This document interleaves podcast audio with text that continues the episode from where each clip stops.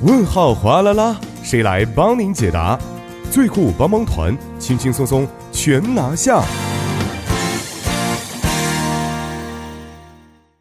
生活小贴士尽在帮您解答。首先欢迎我们的节目作家尹月，尹月你好，你好，主持人，大家周五晚上好。你好，嗯，那么首先跟我们说一下，今天要给朋友们解答的是什么问题呢？哎，今天我收到了一位这个男性朋友的一个问题啊，嗯嗯嗯嗯来变一下声。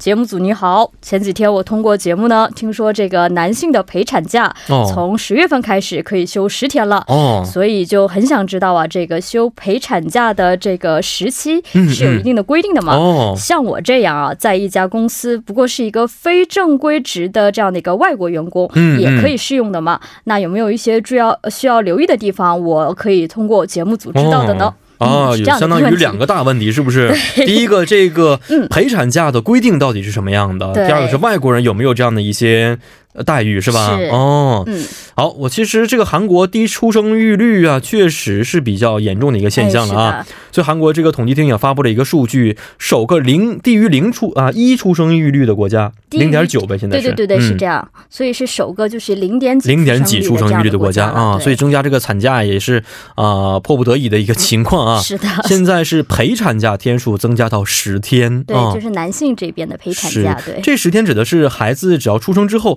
什么时候想休都可以呢？还是说必须在产后之后的十天才可以呢？哎，是这样，它是有一定的这个时间规定的啊。嗯，就是说，怎么说呢？必须得按照这个妈妈的，我们说是分娩日嘛，从她这个分娩日起呢，是呃，一直到这个往后延长到九十天。嗯，这个嗯修改之前是三十天嘛，所以相当于是延长了六十天这样。嗯所以呢，就是说建议这个爸爸们一定要在妈妈分娩日之后的嗯九十天内申请，如果哦超过了九十天就不可以了。哦，对，然后呢，这个情况，那有的人可能说，哎，那如果就是说，我们都知道，有的时候孕妇她并不一定会在医院指定的那个分娩日去这个是啊，生育嘛，对不对？对。所以呢，就是也考虑到这样的一定的项目，所以呢，这个也包括了我们所谓的一个分娩的预定日。嗯嗯，对，嗯如果说有一定的准备工作呢，也可以就是说在孩子出生之前几天嗯。可以使用这个、这个假期，但是在这里面也要跟大家提到的一点呢，就是说我们申请假期的时候是一定要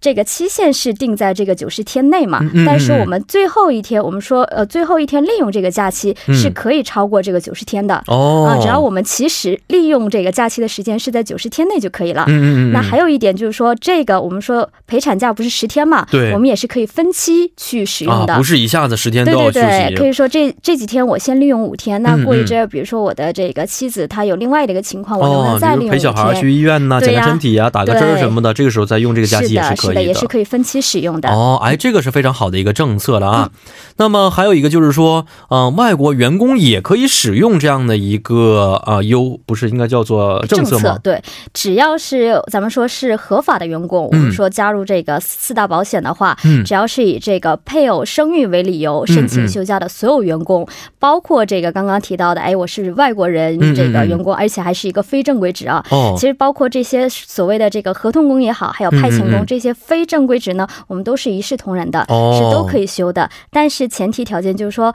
这个假期不是说这个国家或者说公司自动赋予你的，你一定要去提交这个申请，哦才可以去享受到这个休假的。嗯，哦，是这样的，嗯、提交的方法是什么呀？就是说我证明我妻子可以能再生孩子就可以。哎，是的，那医院肯定会有一定啊的这样的一个证明对，你会有相关的这样的一个证明哦递给这个公司的人事部门，是是他就可以就是说给你批准这个相应的假期了。那每公司可能有相应的一些不同条件在里边啊，这个时候打听公司的这样的批准假期部门就可以了，是吧？嗯嗯。但是还有一个最大的问题就是说，男人嘛，应该是以公司为主，以工作为主，有这样的一些想法存在。你要休女人产假的话，觉得会被公司呃遭到一些异样的眼光啊，是或者说被穿小鞋呀、特别是一些外国职员，是不是？是是，有没有一些保障措施可以让人们毫无顾虑的可以休这样的产假呢？首先是这个我们说提到的所谓穿小鞋呢，嗯这个这个不乏会有一些这样的情况啊。嗯我们都知道，女性在找工作的时候也会被一些公司司的用人部门会问到，哎，你有没有结婚呢？有没有这个生孩子？